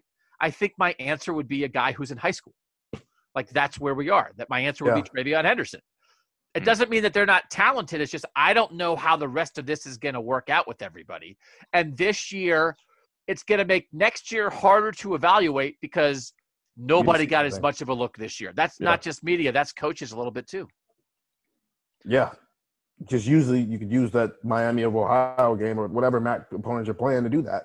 Can't do that this year. So you got to go off of a Big Ten championship game where some guys had to play because your starters weren't there. Do you think what are some market downs that are kind of still hanging out there? Do do any of these tight ends, the top three tight ends, come back next year? Either Ruckert returning from the draft or either of these two seniors deciding they want another year? Uh, I think one comes back. I'm not sure which one though, but it's between Ruckert and Hausmann. And I think Ohio State knows that too, and that's why they went away from trying to get a second tight end in this class. I wonder how this is going to work out across college football with how many guys are there who are going to come back for a sixth year or a fifth unexpected year where you honestly have just played like a full normal four year college football career and it's just that one of those years was the pandemic year and so whatever you only got six games or if you're at other schools you got 10 games or whatever but it still doesn't count and you're just like i'll take it. Freebie year of college football freebie year of you know I work on my Education. master's degree whatever like Mhm. i'm not you know whatever. I mean if you're going to the nfl then i just think most guys who have any nfl hopes are not doing that. That you're not coming back for a sixth. If you're like pretty sure like i'm not good enough to play in the nfl maybe i'll bounce around in a practice squad. Man i'll try to go to camp but i actually don't think i'm going to do that. I'm going to go be have a regular job.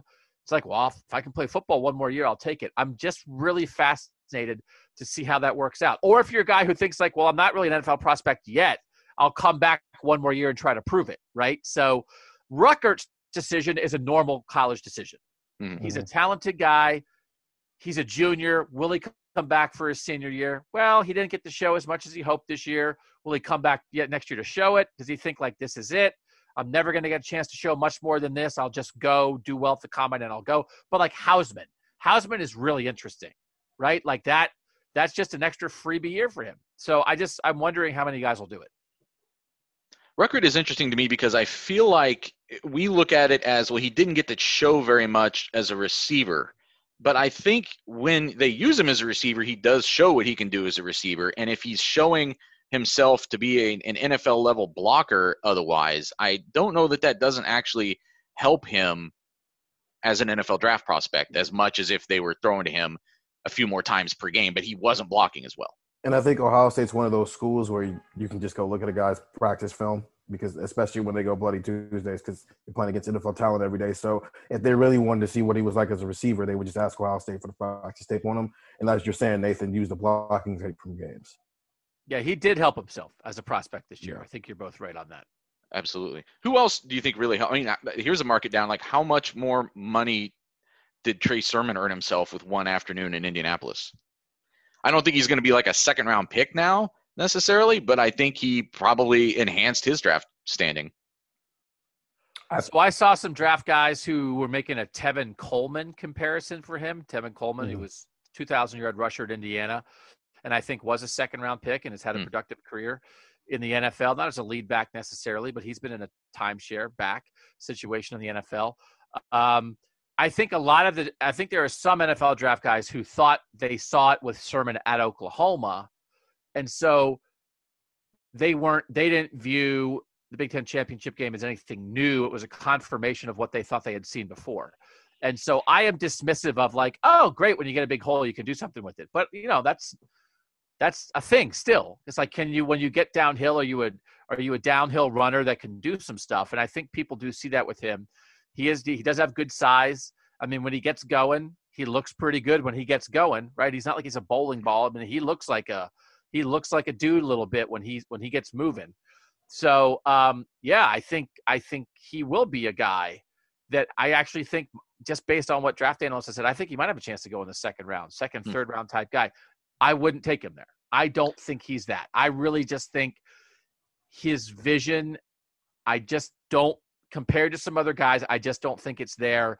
And when things get nasty and there's not huge holes in the NFL, I don't know. Well, there's also the huge, there's also the fact that I, we haven't seen that like top end breakaway speed the way. I mean, there were definitely yeah. some of those runs he had in the Big Ten championship game where the first thing I thought of was like, oh, that was a touchdown for J.K. Dobbins, but it's not mm-hmm. for as we well, talked about before. Even I mean, the go ahead, Doug. J.K. Dobbins got caught by Clemson last year. But and, go back and look but, at that play. Like that, that's. Well, go ahead. He got caught J.K. against Dobbins, Michigan State too. J.K. Dobbins is not a flat out speed burner. Like I just no. some of it stuff. I agree. I think sign. sometimes the top end breakaway speed to make sure that you're when you get away from a secondary, it's an 80 yard touchdown and not a 65 yard run where you get caught from behind. I'm not sure that's high on the list. That's not what J.K. did best. I mean, some guys have that breakaway right. speed. I don't. I would agree. I don't think Trey Sermon has it, but I also don't know if that's a. I don't think that's like a a huge negative on his NFL evaluation, maybe. I don't I don't think he even had what J.K. Dobbins had though, which as you're saying was also still not the elite level of that. So it's, I guess that was only the only point I was bringing up. But also just his consistency. I think you're right that these draft guys have seen it in flashes. We've seen it in flashes. We just saw it uh, in a big flash in the Big Ten championship game, but we haven't seen it week in week out. Some of that was opportunity when they went over to, to, to Master T for more of it, but it hasn't been consistent. Yeah, I do think with him, it's he's good in the and when he gets to the second level I think. And but the problem is getting him to the second level isn't always easy because he doesn't always hit the right hole, and that's where J.K. Dobbins was great and it. And getting to the second level, I didn't always score once he got there, but getting there was where he where he mastered mastered his craft as a college football player. I think Haskell Garrett and Tommy Togiai have clearly earned themselves some money. Um, I think Jonathan Cooper maybe. I don't. Uh, he's not obviously not a top 100 draft pick, but I think he's going to get drafted after the season he's had. Um, I'm still interested with NPF. Him obviously being right tackle, it's not as valuable as left tackle is, but does he get enticed if he's up there on enough draft boards to where even after just one year, people fall in love with him. Yeah, I think we're going to have an interesting after the playoff. There's an interesting Mark It Down Monday to do about just kind of guessing all the potential draft rounds for a lot of these guys. I mean, you know, you've got Josh Myers Shaun, and Wyatt Davis to throw in there, Shaun Wade to throw in there. Are he and Chris um, Olave first round draft pick locks? Who? Shaun. Oh, Wade I don't know that. I don't no. know anybody on his team is a first round draft pick lock right now. I'm not. Sure. I don't think Wyatt's a lock either. I, I don't think. Oh no, but some of that's because of what why the position Wyatt plays. With Shaun and, and Chris, when it's two positions where there's consistently guys taken in the first round. I think with Shaun maybe you would have thought he was a top ten pick. At least some guys had him that way. Um, and with Chris, I think it's first round talent, but I think some of his flaws are enough to make him slip. Yeah, I never thought he was like a, a first round lock.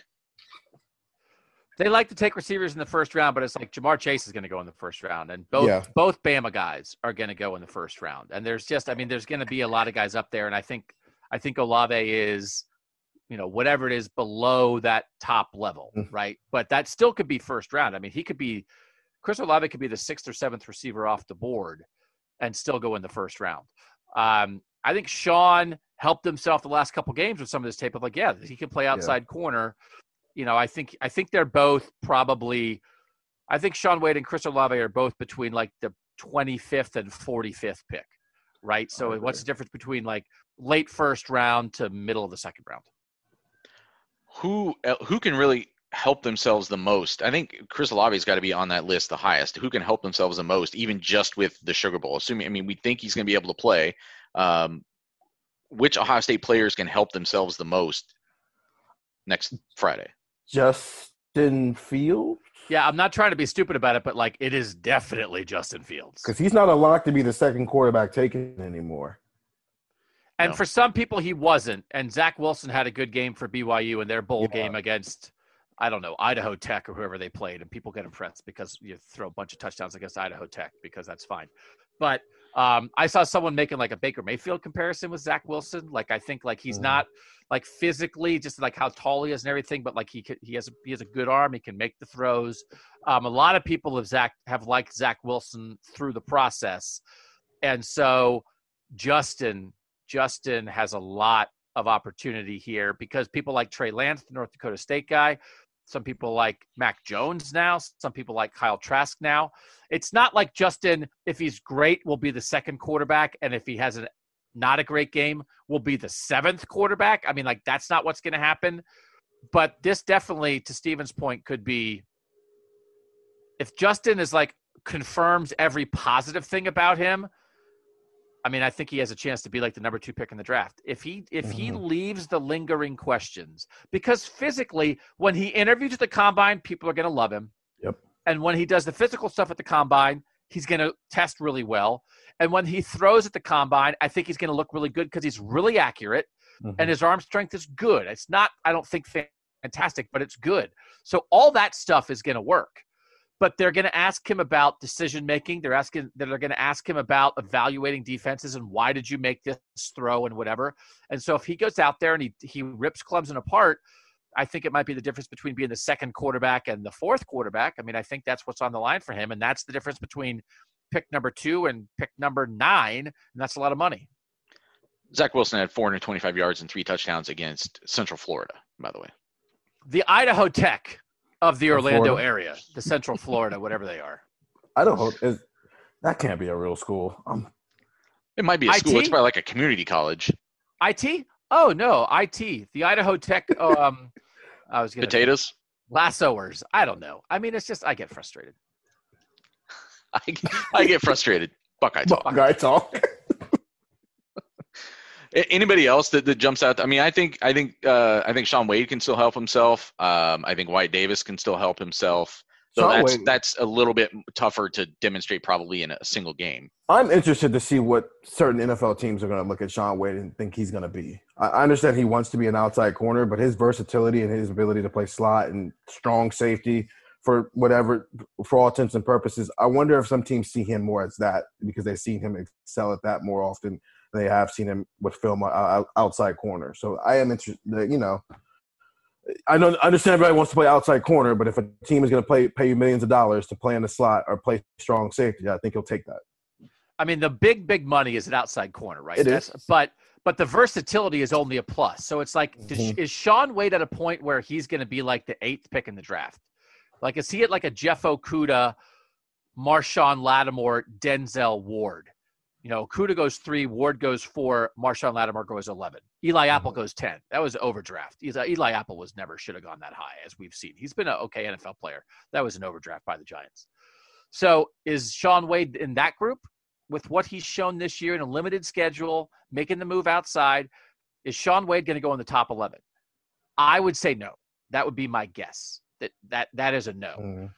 So if that was his goal, I want to come back and play outside corner so I can be the next guy who goes that high in the top 11. I would say I think maybe he didn't quite reach that goal.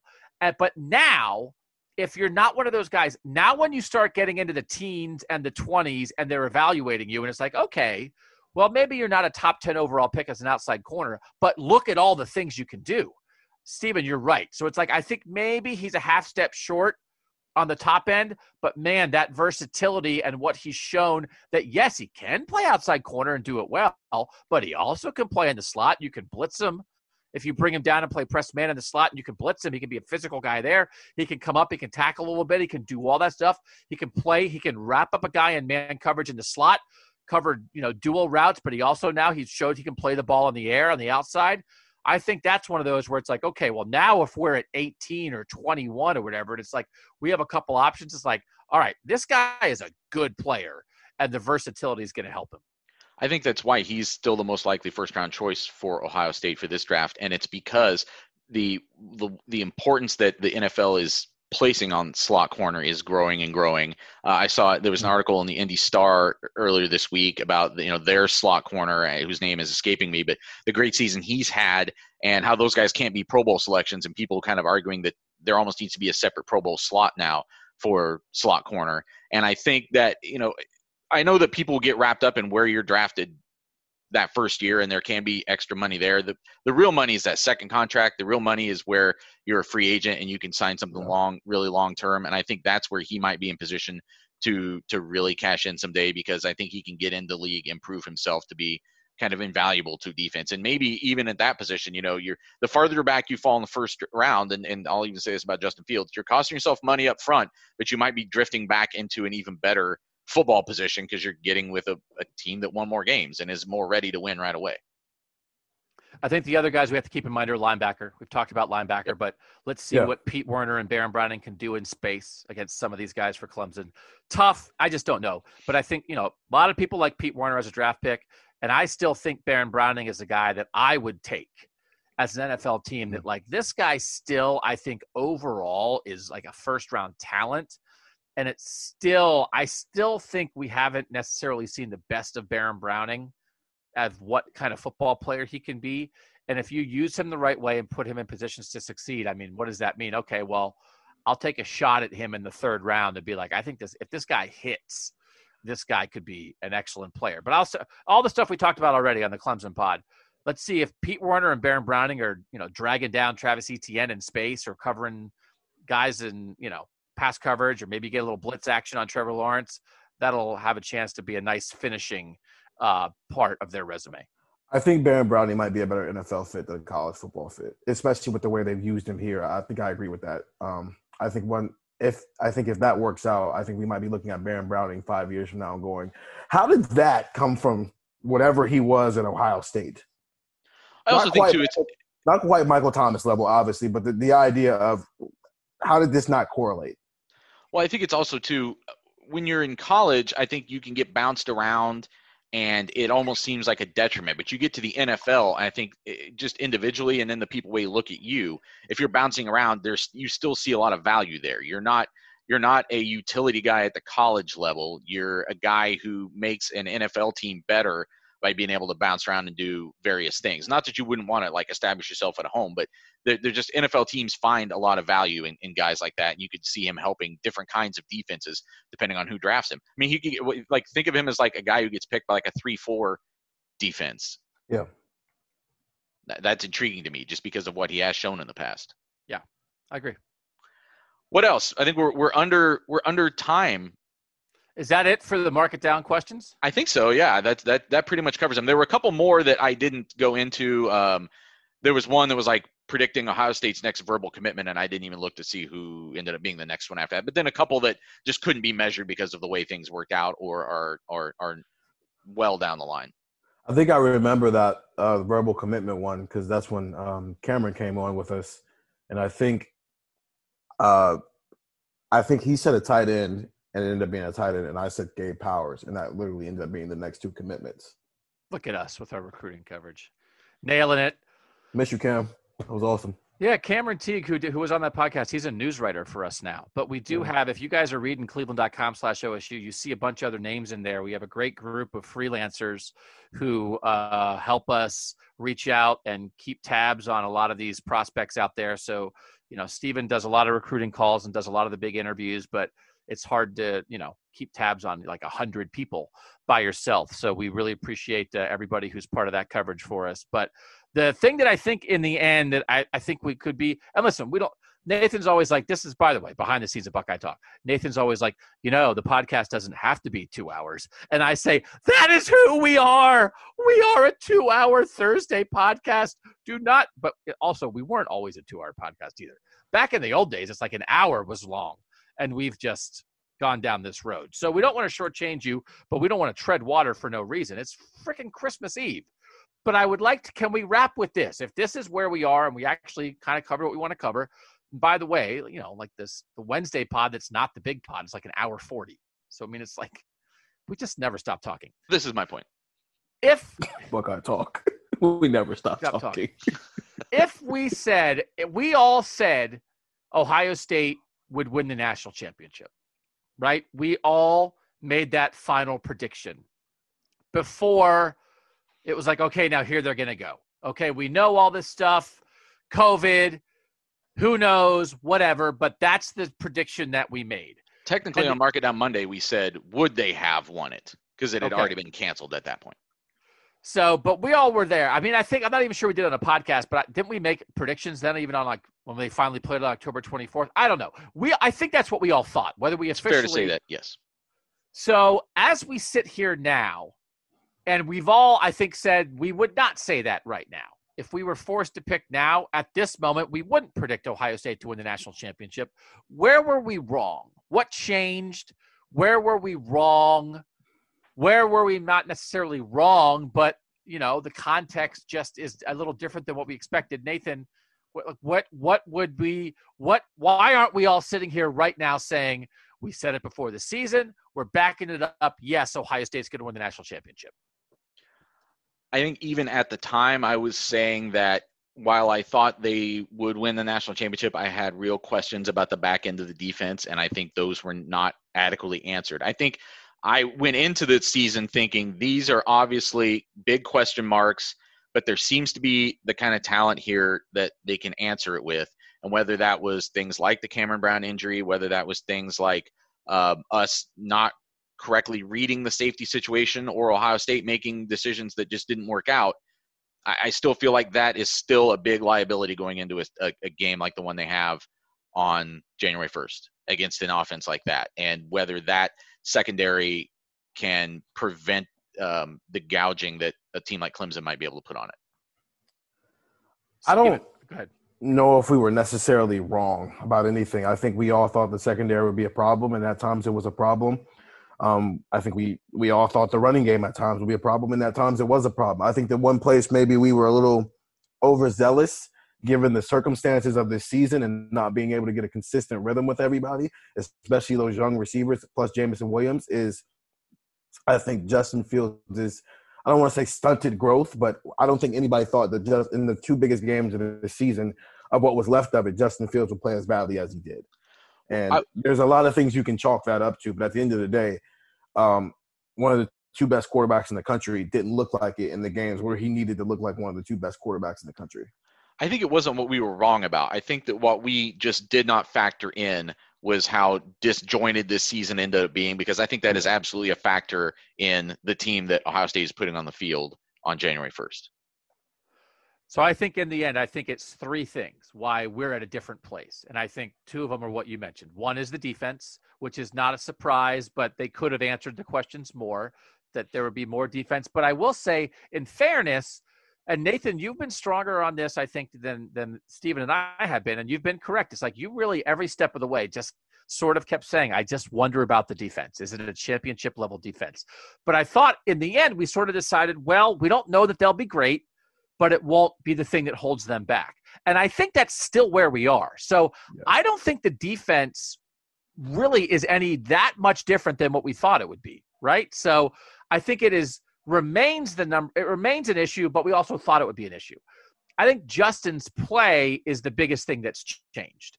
That that that he just hasn't been as good. If he was just lighting it up, if he just looked like he did in the first three games, all the way through the season, it'd be like, all right, well, I don't know if they're going to stop anybody, but who's going to stop Justin Fields? Like that's not where we are right now. So I think the thing that's the, the most different is Justin's level of play, and it might be that it's just the screwed up schedule. It's missing Chris Olave. It's that they were up 35 to 7 against Indiana, and then it got a little hinky. And that actually he proves that no, all of that was right. This was just a little tangent. Believe you, everybody is right to believe in him. That could happen. And then I think the third thing is Mac Jones, actually, because some component of why we think this is because Bama. Yeah. And I think the reason we weren't necessarily 100% on Bama is because we weren't sure how good their quarterback was. They have great defensive talent, and their defensive stats aren't great, but they have great individual talent. They always have a running back. They always have an offensive line. Everybody knew their receiver talent was crazy. But would this guy who was a backup and replaced Tua last year when Tua was hurt, would he really be good enough? Because right now, I mean, again, Clemson is, I think Clemson, Ohio State, this game is closer to a toss up than anything else. And that's what we've talked about. So if Bama wasn't looking like last year's LSU, and if Bama was just kind of looking like, man, they're good, but yeah. they're right there with Clemson, Ohio State, I think we'd be thinking about Ohio State's chances differently. But the number one thing that I didn't expect was how well Mac Jones has played. Obviously helped by all the talent around him, by having a Heisman level receiver, by having a Heisman level running back, and by having a stacked offensive line. But we still thought Bryce Young might take that job. We thought Mac Jones might be Kelly Bryant. And then could Bryce Young be Trevor Lawrence? And it turns out that Mac Jones is not Kelly Bryant. Mac Jones is like, uh, you know, whatever. Mac jo- is, you know, he's certainly closer to Joe Burrow than he is to Kelly Bryant. So that is the thing. And Ohio State can't control that. But sometimes it felt like maybe there was like a little bit of an opening here for Ohio State to be the team that emerges. And it's like, oh, yeah, Bama's awesome. And that's a tough thing. I agree. Anything else from you, Stephen, before we wrap things up? No, I, I think I'm proud of my picks, even my Baron Browning pick. We um, also, um, I'm going to interrupt Stephen being proud of himself to just say we also had multiple discussions that I think both of you were a part of about Baron Browning being the Big Ten Defensive Player of the Year. We did, we did. I think that was an uh, that wasn't a Mark It Down Monday. We could go back and find that. I think it was a um, like an outrageous predictions kind of thing or something like that? We had a lot of faith in Baron Browning. When I say we, I mean me, and uh, misplaced. Not that he's bad. No, he's not a bad player. It's just the, the position he has been put in didn't necessarily cater to him. He's not Micah. They don't use him the way Micah Parsons would have been used by Penn State. Right, is what it is. And so misplaced. Um, on the offensive side, I think I'm fine though. I, I, I like where my, my faith resides, but on defense, I need to reconsider some things this off season. I should go back and find that though. That wasn't a Mark It Down Monday, but I remember I remember that, and I think I was the one who said it. That that was like um, that was an outrageous prediction that uh, Baron Browning not only takes kind of like a step up, but like also just sort of like explodes into the Big Ten and is is a is a defensive force. But that was also thinking of him in a completely different use use him being used in a completely different way than he was. So is there anything else you want to say, babe? Proud of your pick, Stephen. That is like that's like the it's like it's like Steve was like, let me take thirty seconds to talk about something I did well, and eight seconds into it, I'm like, but remember that thing you said that was wrong. Yeah. When is Stephen not proud of himself? He eats like twenty percent of a pizza and, and is still well. Listen, you got to continue to have faith in yourself. If you don't, who will? Buckeye that's a, talk. That's a that's a great way to put that. Yep. If Buckeye talk. If you don't believe in yourself, who will? Buckeye Talk, where Doug constantly points out the mistakes of his colleagues while massaging his own ego. Um, so here's the other thing. So let's just make sure we're all on the same page on this. And by all of us, I mean the listeners. So we're giving this to you on Thursday afternoon. No podcast Friday, no podcast Saturday, no podcast Sunday. You have five podcasts from this week. Enjoy time with your family. Happy holidays to everybody. Thanks for being part of Buckeye Talk, and I hope we get you through. And then we'll be back with the normal Monday Madness on Monday. And then Monday and Tuesday next week are huge interview days. They are the two huge interview days where we are expected to talk with six players from both Clemson and Ohio State each day, as well as coordinators on those days. And so we're going to have a lot of news. I think we're going to talk just a lot about that. You know, we're not going to necessarily look for themes and that kind of thing. We're going to spend a lot of next week. What are people saying about this game? What are we learning more about this game? So, three days off, back Monday, back to normal with Buckeye Talk, but we'll still be writing on the site at cleveland.com slash OSU over the next couple days. So make sure you're checking that out. Well, that'll do it. That little walk down memory lane from the Mark It Down Mondays from 2020. I think that's going to come back in 2021. I think that's it's a useful tool. I think, like I said, uh, we get good feedback from our texters and our listeners about it, and I'm looking forward to delving into some of those topics we were sort of throwing out there at the end. So, looking forward to that after the the first of the year, but a lot between now and the first of the year. So, stick with us at the cleveland.com slash OSU. Follow us on the text 614-350-3315. We've had a, a, a, huge surge lately of people jumping on to, you know, take advantage of the, the free two weeks that'll carry you through the Sugar Bowl. The, I guess the longer you wait, the longer it'll carry you in case they also play for a national championship. But but jump on in there and, and see if you like it because there's going to be a lot coming at you. Uh, not so much maybe the next couple days, but certainly again, like Doug said, starting Monday, a, a lot of intel coming out of those interviews and as we lead up to the game. So I am Nathan Baird. He's Doug Lesmerises, and he's Stephen Means. And that was Buckeye Talk. Oh, Merry Christmas.